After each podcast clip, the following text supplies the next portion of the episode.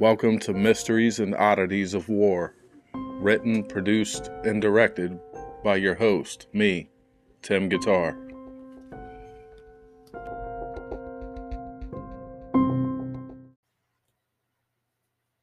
Episode 1 John W. Jack Hinson, Civil War Sniper An Odd Tale of Redemption. John W. Jack Hinson was born in North Carolina in 1807 to Scotch Irish parents, Nancy and John R. Hinson Sr. Born after the Revolutionary War and living during the War of 1812, the Hinson family were no strangers to hard work. The country was financially reeling and barely recovering after two wars against England.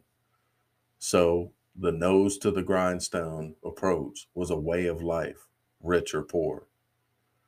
His hard work paid off later in life as he became a prominent and successful farmer, land owner and trader, slave owner, and businessman. Jack, as he was called, was a husband and father to 10 children. So providing was essential to the survival of his family.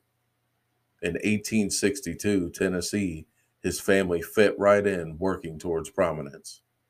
The Hinson plantation was situated in north central portion of Tennessee in Stewart County, a thriving farming, timber, and land sales area bordering Kentucky. At this time, and by all accounts previously, the Hinsons were neither loyal to the Confederacy or the Union, despite the plantation's quite obvious southern location. Woven with backwood creeks and rivers, the surrounding areas were complete wilderness, just the kind of seclusion Jack wanted to raise his family in. As a matter of fact, these grounds were perfect for hunting and being hunted, an invaluable skill Jack would use relentlessly during his war terror.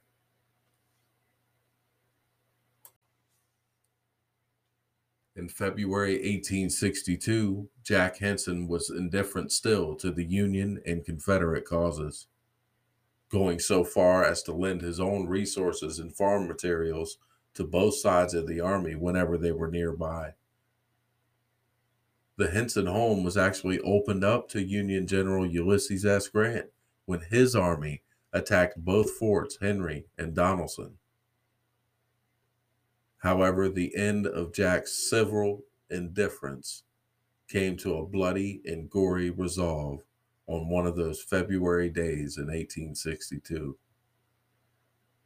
That fateful and deadly day came when George, 22, and Jack, 17, we will call him Little Jack to avoid confusion, were on a squirrel hunt together looking to feed the family when their hunt came to a sudden and abrupt end.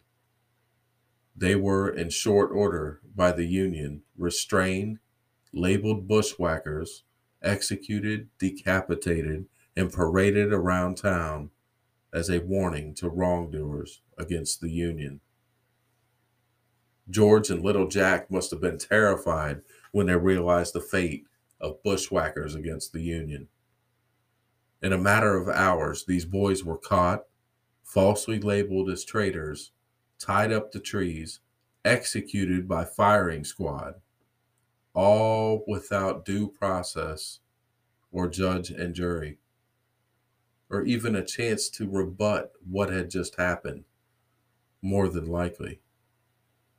Talk about not having a choice in the matter, being a victim of circumstance. But the violence did not stop there.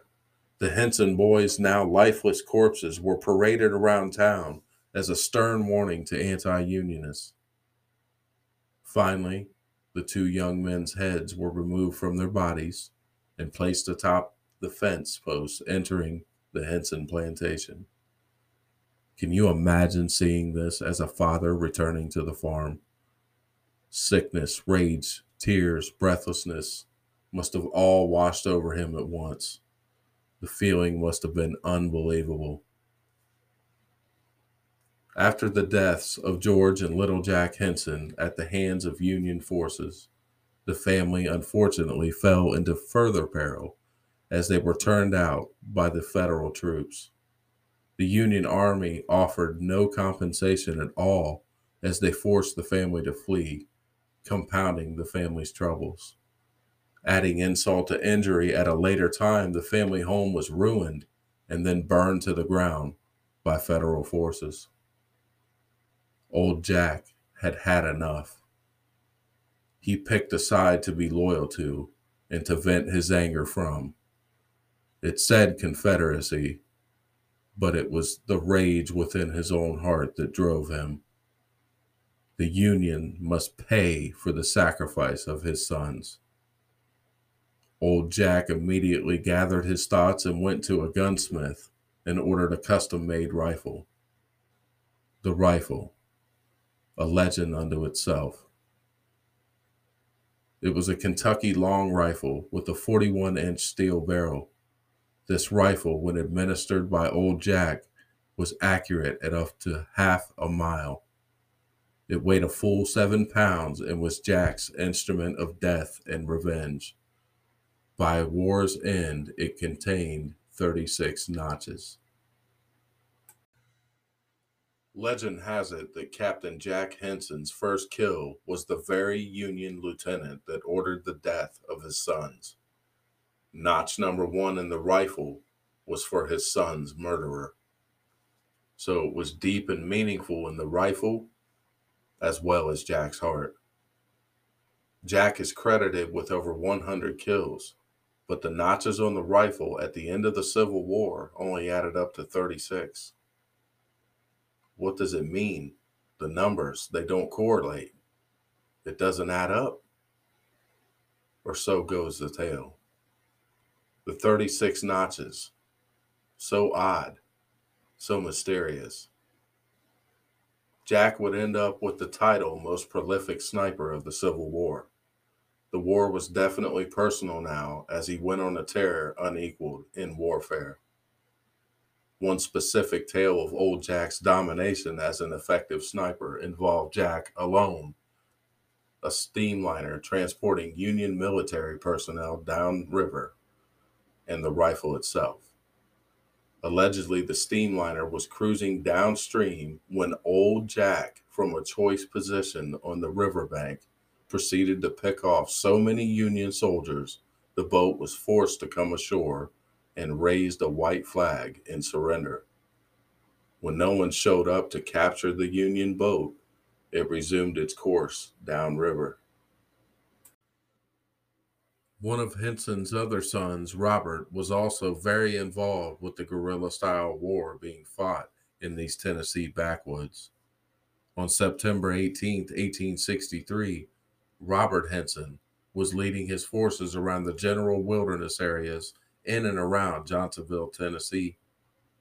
He was killed in action, and his father barely avoided capture and death himself Four different Union search parties were sent out looking for old Jack. He was never captured. Needless to say, catching old Jack was next to impossible. In November of 1864, old Jack was serving as a guide for the cavalry forces of General Nathan Bedford Forrest. General Forrest was now a legend himself on both sides of the war for his own ability to avoid capture and death.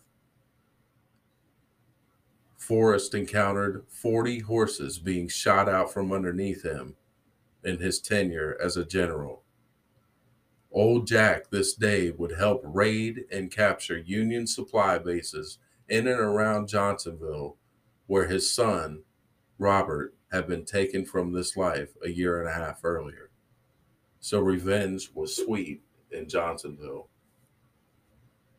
Old Jack Hinson amazingly survived the war despite his seemingly constant involvement from 1862 on. He lived the rest of his life in peace in Stewart County, Tennessee. He settled his son's George's debts and taxes, paid off his estate, and took care of his home as well. Old Jack died on April 28, 1874, at his home in Houston County, Tennessee, under mysterious conditions. He complained for about six hours before his death of back pain between his shoulder blades. Then he died. It was suspected but never confirmed that he may have contracted meningitis. What about the rifle? The 36 odd notches on the rifle. 100 kills, 36 notches. The math, it doesn't add up. Why? The 36 odd notches could be the count of officers killed by Old Jack. Allegedly, the first notch was the lieutenant that ordered the deaths of George and Little Jack at the beginning of Jack's terror.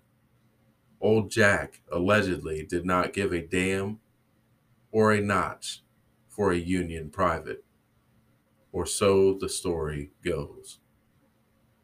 This was a story of a father's redemption for three lost sons and for the family's loss as a group.